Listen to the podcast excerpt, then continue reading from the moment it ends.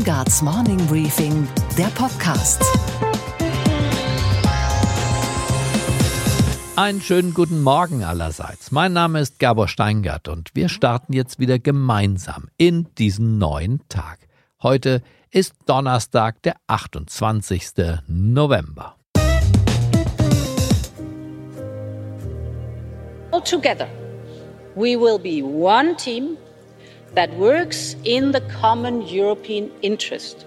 We will be one team that works with this House and with member states to tackle our generation's defining challenges.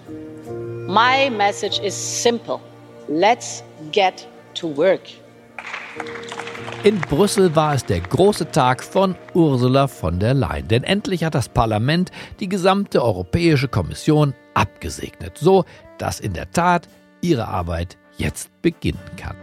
Aber der Mann aus Paris, Emmanuel Macron sein Name, hat Frau von der Leyen die Schau gestohlen, ohne dass er ein einziges Wort gesagt hat. Wie macht man das? Oder genauer gesagt, wie macht er das? Über die Medien. In diesem Fall war es eine Exklusivgeschichte von Bloomberg, schön datiert genau auf den Tag und das Ereignis. Diese Geschichte berichtet von einer kleinen Strategiegruppe in Paris, in der Innenstadt von Paris, die in Dauerkontakt steht mit dem Élysée-Palast über WhatsApp und diese Arbeitsgruppe arbeitet an einer ganz eigenen europapolitischen Vision, die erklärtermaßen keine Rücksicht nimmt auf das Berliner Schneckentempo oder die bürokratische Umständlichkeit von Brüssel. Der Mann im Élysée-Palast ist nämlich der Meinung, dass unser Kontinent mit seiner Vorliebe für Bürokratie und Konsens und ohne das Feuer und die Leidenschaft einer Vision nicht überleben kann. Er glaubt, Europa könne auch wieder als Zivilisation von der Landkarte verschwinden. Er sagt, wenn wir so weitermachen wie bisher, ob als Unternehmen, Diplomat, Minister, Präsident der Republik oder Soldat. Egal, wenn wir so weitermachen wie bisher, dann werden wir definitiv die Kontrolle verlieren. Und dann wird es die Auslöschung sein. Dann wird Europa verschwinden.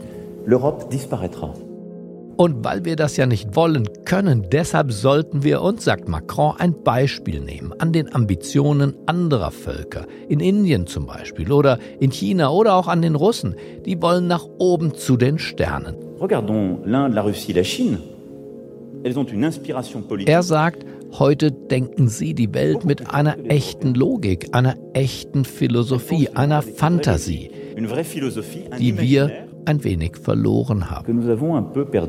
Was also ist dran an dieser Bloomberg-Story und was zu halten von der Schocktherapie, von der in dieser Geschichte die Rede ist, einer Schocktherapie gegenüber den Deutschen? Um das herauszufinden, habe ich Martina Meister angerufen. Sie lebt und arbeitet seit 16 Jahren in Paris, ist im Dauerkontakt mit dem Élysée und dort insbesondere mit den außenpolitischen Beratern von Macron und arbeitet als Korrespondentin für die Tageszeitung Die Welt. Sie sagt, es war einfach an der Zeit, jetzt mal die Geduld zu verlieren, weil so kommt man ja auch nicht weiter, wenn man irgendwie immer nur auf Angela Merkel wartet. Die kommt vielleicht überhaupt nicht mehr ins Ziel. Das ganze Gespräch gleich. Unsere weiteren Themen heute. Die versuchte Wiedergeburt der SPD. Bevor am Samstag das neue Führungsduo feststeht, fühlen wir Lars Klingbeil den Puls. Der SPD-Generalsekretär lebt und leidet mit seiner Partei. Der Rücktritt von Andrea Nahles, das war ja auch etwas, was Spuren hinterlassen hat in der Partei wo ich dann auch sage, es ist ein ganz schwieriger Weg, wieder Vertrauen zurückzugewinnen. Beeindruckende Zahlen kommen von unserer Börsenreporterin Sophie Schimanski aus New York. Mehr hat sie mir auch noch nicht verraten. Wir lassen uns gemeinsam überraschen. Und wir hören in den Deutschen Bundestag hinein. Und was hören wir da? Eine gut gelaunte, eine verschmitzte Kanzlerin. Und aus Los Angeles kommend ist Jürgen Klinsmann in Berlin-Tegel gelandet, um was zu tun, um Hertha BSC zu retten. Sommermärchen 2.0, wenn möglich. In Brüssel beginnt mit dem heutigen Tag die Arbeit der neuen Kommission. Und das Arbeitstempo dürfte exakt dem der Vorgängerkommission entsprechen.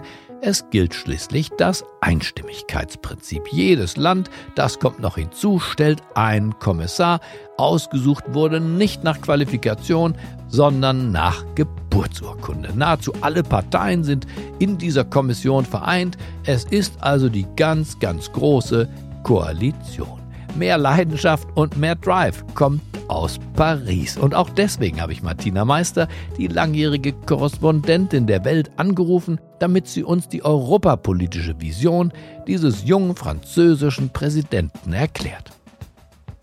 Einen schönen guten Morgen, Martina Meister in Paris. Guten Morgen, Herr Steingart.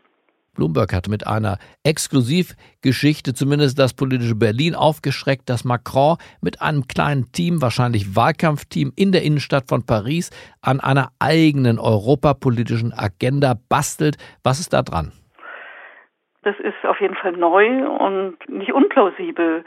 Anderthalb Jahre vorher bereiten sich die Präsidenten hier darauf vor, dass sie wiedergewählt werden möchten. Und Macrons Wiederwahl hängt natürlich auch von seinem Europaerfolg ab. Er ist als Europapolitiker hier gewählt worden. Und wenn er da mit leeren Händen dasteht und alle sagen, naja, im Grunde hat er da ja eigentlich nichts auf die Reihe bekommen und er hat so schöne Reden gehalten, aber was ist davon übrig geblieben? So viel nicht. Dann steht er wie der nackte Kaiser vor seinem Wahlvolk und äh, wird, glaube ich, nicht viele Möglichkeiten haben, sich nochmal neu wählen zu lassen. Und deswegen hat er auch ein Stück weit, hat man das Gefühl, die Geduld mit Angela Merkel und mit der etwas betulichen, konsensorientierten und auf Prozesse aufbauenden deutschen Europapolitik die Geduld verloren und vielleicht sogar gebrochen. Bloomberg berichtet, dass einer seiner Mitarbeiter von einer Schocktherapie spricht, die jetzt zur Anwendung komme. Ja, man kann dagegen halten dass Macron wahnsinnig lange Geduld bewiesen hat. Wenn man im Élysée war und mit seinen Mitarbeitern und Beratern gesprochen hat, dann haben die eigentlich immer über anderthalb, zwei Jahre Verständnis aufgebracht für die Deutschen. Und ich glaube, es war einfach an der Zeit, jetzt mal die Geduld zu verlieren, weil klar war, so kommt man ja auch nicht weiter, wenn man irgendwie immer nur auf Angela Merkel wartet. Die kommt vielleicht überhaupt nicht mehr ins Ziel. Insofern hat er wirklich vor, dass dieses Europa enger zusammenwächst, sozialpolitisch, wirtschaftlich und eben auch militärisch. Dafür tut er alles. Was bedeutet das für die Beziehung zu Moskau? Bloomberg hebt darauf ab, dass es auch dort eine Kurskorrektur geben sollte, eine stärkere Anlehnung oder Kooperation wieder mit dem Kreml, auch um Moskau als europäische Nation weg von den Chinesen zu lotsen und zu einem Verbündeten hier auf dem Kontinent zu machen. Ja, absolut. Das ist die Linie des Élysée-Palastes. Wenn man mit dem außenpolitischen Berater von Macron redet, dann sagt er genau das. Und ich glaube, das sind auch durchaus militärische Erwägungen dabei. Putin nach Brégançon eingeladen hat. Das heißt militärische Erwägungen? Naja, wenn was passiert denn, wenn irgendwie die USA sich weiter zurückziehen? Ja? Ich glaube, Macron stellt sich die einfache Frage als Pragmatiker, ist es gut, Feind der Russen zu sein oder gut, Freund der Russen zu sein? Was hat er mit den Deutschen vor? Neben seiner Ungeduld, welche Rolle lässt er einer Ursula von der Leyen? Gibt er den Nebenkaiser? Den Nebenkaiser, das ist eine interessante Frage. Vielleicht ist er eigentlich der Hauptkaiser. Vielleicht. Er hat ja mal vom deutschen Parlament gestanden und gesagt, Frankreich liebt euch. Das war ja so eine richtige Liebeserklärung, die unerwartet kam. Und deswegen ist die Enttäuschung auch so groß gewesen. Und in Deutschland nimmt man immer zur Kenntnis, was der Franzose wieder macht, wo er wieder Geschirr zerdeppert und so. In dem Artikel findet sich auch ein Hinweis darauf, dass man im Team Macron darüber nachdenkt, das Schengen-Abkommen, also die Freizügigkeit in Europa, nicht mehr ganz so liberal auszulegen wie bisher, mhm. um der Flüchtlingspolitik und dann auch der Verteilung von Flüchtlingsströmen Herr zu werden und womöglich auch ein Regime von Grenzkontrollen und Visascheinen in Gültigkeit zu setzen. Das ist mehr als plausibel und auch Linie der Franzosen. Und wenn Sie heute mal an die spanische Grenze zum Beispiel fahren, ins Baskenland oder auch nach Italien, dann werden Sie feststellen, dass das im Grunde eigentlich schon Sachstand ist. Ja, die, die kontrollieren an der Grenze, ja. holen die Immigranten raus und bringen sie wieder zurück und warten, bis die dann wieder irgendwie über die Grenze kommen, entweder im Zug oder zu Fuß. Was machen die eigentlich schon? Also Schengen, wenn man genau hinguckt, gibt es eigentlich schon gar nicht mehr. Wie Sie sagen, Schengen endet an der französischen Grenze? Ja, Schengen endet schon seit vielen Monaten an der französischen Grenze. Das ist so. Sieht der französische Präsident in seiner Eigenwahrnehmung sich als der eigentliche Herrscher Europas? Das heißt ja, ihm ist die Macht zu Kopf gestiegen. Ähm, er ist sicherlich irgendwie der wirkliche Herrscher Europas im Augenblick. Wen gibt's denn da sonst? Frau Merkel ist es nicht. Die Briten sind irgendwie mit sich selbst beschäftigt. Die Italiener sind aus einer großen Krise gerade raus. Sie sind auch noch nicht wieder da. Es gibt einfach keinen, der diese Arbeit übernimmt. Und insofern sieht er sich wahrscheinlich als dieser Herrscher Europas. Aber er will auf jeden Fall Europa zu einem, zu einem Player machen, der Einfluss nimmt und der irgendwie das in einen Weg weist, der unsere demokratischen, liberalen Gesellschaften entgegenkommt und nicht Freiheiten und Bürgerrechte bekämpft. Frau Meister, dann bedanke ich mich für die Lageeinschätzung am frühen Morgen und wünsche einen fröhlichen Tag in Paris. Dankeschön, Ihnen auch einen schönen Tag in Berlin. Die SPD macht aktuell das, was sie ja ohnehin am liebsten tut. Sie beschäftigt sich mit sich selbst und sucht mal wieder einen Neuanfang. In dieser Woche entscheidet sich also, welches Duo die Sozialdemokraten in die Zukunft führen soll und darf. Scholz und Geiwitz oder Walter Borjans und Frau Esken. Hat sich dieser mühsame Weg über die Regionalkonferenzen und die Basisbeteiligung eigentlich gelohnt? Naja, das bespricht mein Kollege Michael Bröker jetzt mit dem Mann, der dieses Verfahren federführend organisiert hat. Lars Klingbeil, Generalsekretär der SPD seit rund zwei Jahren, 41 Jahre alt und jetzt unser Gast im Podcaststudio. Schönen guten Tag, Herr Klingbeil. Schönen guten Tag, Herr Bröker. Herr Klingbeil, sagen Sie mal, können wir heute mal offen reden? Ich bin immer für das offene Gespräch zu haben. Also ich meine so ganz ohne Parteisprech, ohne Floskeln. I give my best. Okay, weil ich dachte, Sie könnten in dieser Woche vielleicht gar nicht so offen reden, weil in wenigen Tagen ja die neue Vorsitzende und der neue Vorsitzende bekannt gegeben wird und der Generalsekretär, der muss ja immer so ein politisches Neutrum sein in so einer Frage. Ist das richtig? Das muss ich nicht sein, aber das will ich ganz bewusst in dieser Situation sein. Ich habe ja sehr dafür gerungen, dass wir einen neuen Weg gehen jetzt bei der Frage, wie wir unsere künftige Partei Führung wählen, alle Mitglieder entscheiden. Und ich habe aber immer gesagt, der Generalsekretär, das Willy Brandthaus, die Parteizentrale, wir verhalten uns neutral. Und deswegen bin ich in der Tat jemand, der sich sehr an diese Neutralität hält. Wie sicher sind Sie, dass Sie bei beiden Paaren, egal wer gewinnt, weiterhin Generalsekretär sein dürfen? Also bin ich mir gar nicht sicher. Die Frage ist ja auch, ob ich bleiben möchte. So, das muss ich ja auch entscheiden. Das wird sich in Gesprächen zeigen. Das steht jetzt aber gerade gar nicht an, weil jetzt erstmal bis zum 30. sagen das Verfahren läuft. Ich habe schon Bock weiterzumachen, weil ich auch viele Sachen angestoßen habe in den letzten zwei Jahren. Das macht mir Spaß. Das war nicht immer nur einfache Zeit, aber sagen der Weg, den ich angefangen habe, den möchte ich eigentlich gerne fortsetzen. Aber da muss man drüber reden, ob es passt. Und wenn man zwei Parteivorsitzende hat, dann ist die Arbeitsteilung ja meistens auch irgendwie klar. Und wozu braucht es dann vielleicht noch einen Generalsekretär?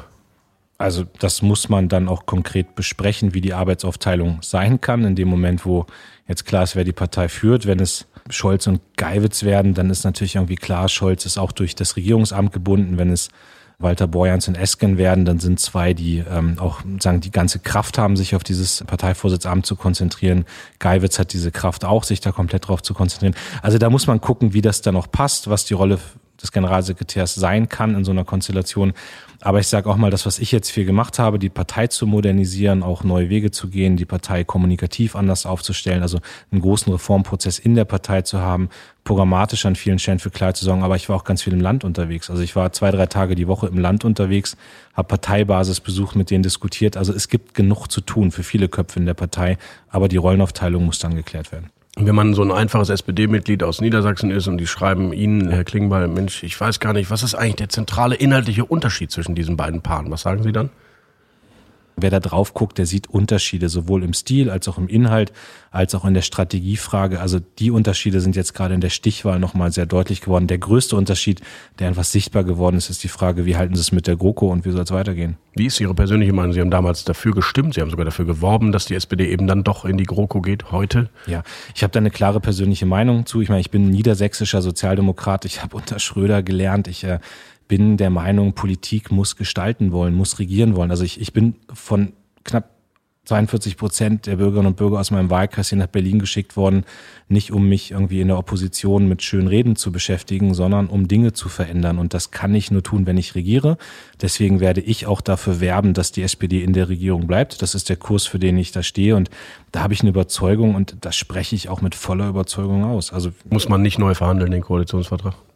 Da steht noch genug drin, was wir in den nächsten Monaten, in den nächsten zwei Jahren abarbeiten können. Was nicht drin so, dass man, das, das muss ich auch sagen, dass man in einer Regierung drüber redet, ob man nochmal Schwerpunkte setzt. Also ob wir zum Beispiel beim Thema künstliche Intelligenz, Digitalisierung, wo ich ja wirklich finde, wir sollten ambitionierter sein. Ich sehe sozusagen den Wettbewerb zwischen dem Silicon Valley auf der einen Seite zwischen China, wo ich häufig bin, wenn ich sehe, wie ambitioniert die bei so einem Thema voranpreschen und sagen, wir wollen hier den globalen Wettbewerb gewinnen so, und in Deutschland reden wir halt über eine App, wo man irgendwie Funklöcher melden kann. Dann ist mir das zu unambitioniert. Und wenn man in der Regierung sagt, da setzen wir doch mal einen Schwerpunkt. Oder auch die Frage, wie verändert Digitalisierung die Arbeitswelt? Oder die Frage gleichwertige Lebensverhältnisse? Oder wir nutzen die europäische Ratspräsidentschaft, um zu sagen, wir sind die treibende Kraft jetzt auch mit von der Leyen an der Spitze beim Thema Europapolitik dann sage ich, da gibt der Koalitionsvertrag ganz viel her. Solche Schwerpunkte kann man bilden und da muss man jetzt keine neuen Koalitionsverhandlungen für führen. Sie sind ja politisch eng befreundet mit Kevin Kühner, dem äh, Juso-Vorsitzenden. Sie waren ja selber mal stellvertretender Juso-Vorsitzender. Herr Klingbeil, wenn der jetzt bei seinem Kongress mit dem Slogan Nikolaus ist Kroko aus durchs Land zieht, sind Sie dann sauer und schreiben ihm eine SMS, es reicht langsam?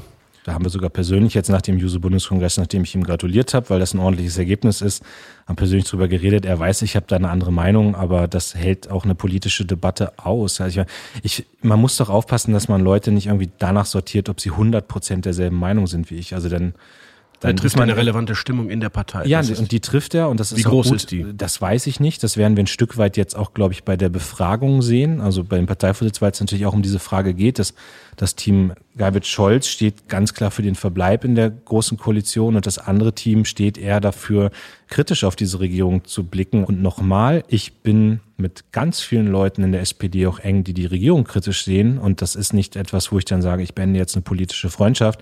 Aber man muss schon aushalten, dass man anderer Meinung ist. Und das ist bei Kevin Kühnert und mir auch der Fall. Und trotzdem sage ich, ist ein, jemand, der uns wahnsinnig in der jungen Generation als SPD vorangebracht hat, der dafür gesorgt hat, dass wir ganz viele junge Mitglieder bekommen haben. Und wenn ich dann so, ich meine, wenn ich auf die junge Union gucke, dann bin ich echt immer ganz froh, dass wir unsere Users haben. Trotzdem die Frage, es ist eine Richtungsentscheidung zwischen den beiden Paaren, das haben Sie selber gesagt. Kann aber auch sein, dass vielleicht keins der beiden Paare am Ende den neuen Aufbruch schaffen kann, weil die inhaltlichen Fragen gar nicht geklärt sind. Was ist die Vision einer Sozialdemokratie heute? Weil trotz der beiden Paare, die ja auf der Bühne sind, sind die Zahlen verheerend für die SPD. Selbst Martin Schulz hat mehr geholt bei der Bundestagswahl, als jetzt teilweise in Umfragen zu sehen ist. Aber der Weg, auf den wir uns nach der Bundestagswahl gemacht haben, ist ein langer Weg. Aber dass wir in den letzten eineinhalb Jahren, in den letzten zwei Jahren programmatisch vorangekommen sind, das kann ich wirklich auch mit Stolz sagen. Aber es spürt aber, ja keiner da draußen offenbar. Jetzt komme ich zu dem entscheidenden Punkt. Man hat dann so eine Auseinandersetzung mit Seehofer in der Regierung und das lähmt über zwei, drei Monate mal die Und deswegen Regierung. fällt die SPD in den Umfragen runter? Fällt, nein, aber das färbt ab auf eine Regierung. Also das ist ja das, was am Ende dann noch uns ganz viele Brocken in den Weg geworfen hat, dass wir Auseinandersetzungen in den letzten eineinhalb Jahren hatten mit Seehofer zum Thema Maßen. Der Rücktritt von Andrea Nahles, das war ja auch etwas, was Spuren Wie mit ihr umgegangen wurde vielleicht auch. Hat über einen langen Zeitraum auch das Bild der SPD geprägt. So, und das ist etwas, wo ich dann auch sage, es ist ein ganz schwieriger Weg, wieder Vertrauen zurückzugewinnen. Und das wird aber nur funktionieren, indem wir Köpfe haben. Das werden wir jetzt ab Samstag klar haben, indem wir eine klare Programmatik haben. Da haben wir dran gearbeitet, da gibt es noch Dinge zu tun. Und indem auch meine Partei viel, viel selbstbewusster, optimistischer, zukunftszugewandter auftritt. Das ist auch ganz wichtig, wie das Erscheinungsbild einer Partei ist. Haben Sie eigentlich schon einen Plan B, wenn keiner der beiden Teams irgendwie eine Verwendung für Sie im Willy Brandt-Haus noch hat? Ich bin Bundestagsabgeordneter, ich habe einen schönen Wahlkreis und ich laufe nicht Gefahr, Langeweile zu bekommen. Ich hatte gedacht, Sie sagen, naja, vielleicht widme ich mich dann auch nebenbei wieder stärker meiner musikalischen Karriere. Oh, ich habe mir gerade vor kurzem eine neue E-Gitarre gekauft. Die steht hier bei mir in Berlin in der Wohnung. Kann ich leider immer nur spät abends mit Kopfhörer spielen. Vielleicht kann ich dann mal tagsüber laut Im Keller oder wo spielt man so eine E-Gitarre dann? Nee, die, über Kopfhörer kann ich Ach so, okay, Sie, nur Sie hören's. Das höre nur ich, genau. Ist es immer noch Punkrock, so wie früher? Punkrock, ja, weiß ich nicht, aber ein bisschen Hip-Hop, ein bisschen Rock, aber ganz viel Musik. Sie haben offenbar doch noch ausreichend Zeit für die Freizeit. Das finde ich sehr gut, Herr Klingbeil. Dann hören wir damit auch in diesem Podcast auf, nämlich mit Ihrer alten Lieblingsband, den Ärzten. Und zwei Liedzeilen, die ich mitgebracht habe. Und Sie sagen mir, was, was Sie dazu sagen. Die eine ist von Hier sind die Ärzte. Fand ich sehr schön. Wir hatten uns ein wenig von der Basis entfernt, neue Sachen probiert, ein paar Tricks gelernt. Doch ich würde darauf wetten, dass hier jeder mitsingt, wenn der Schlachtruf wieder erklingt.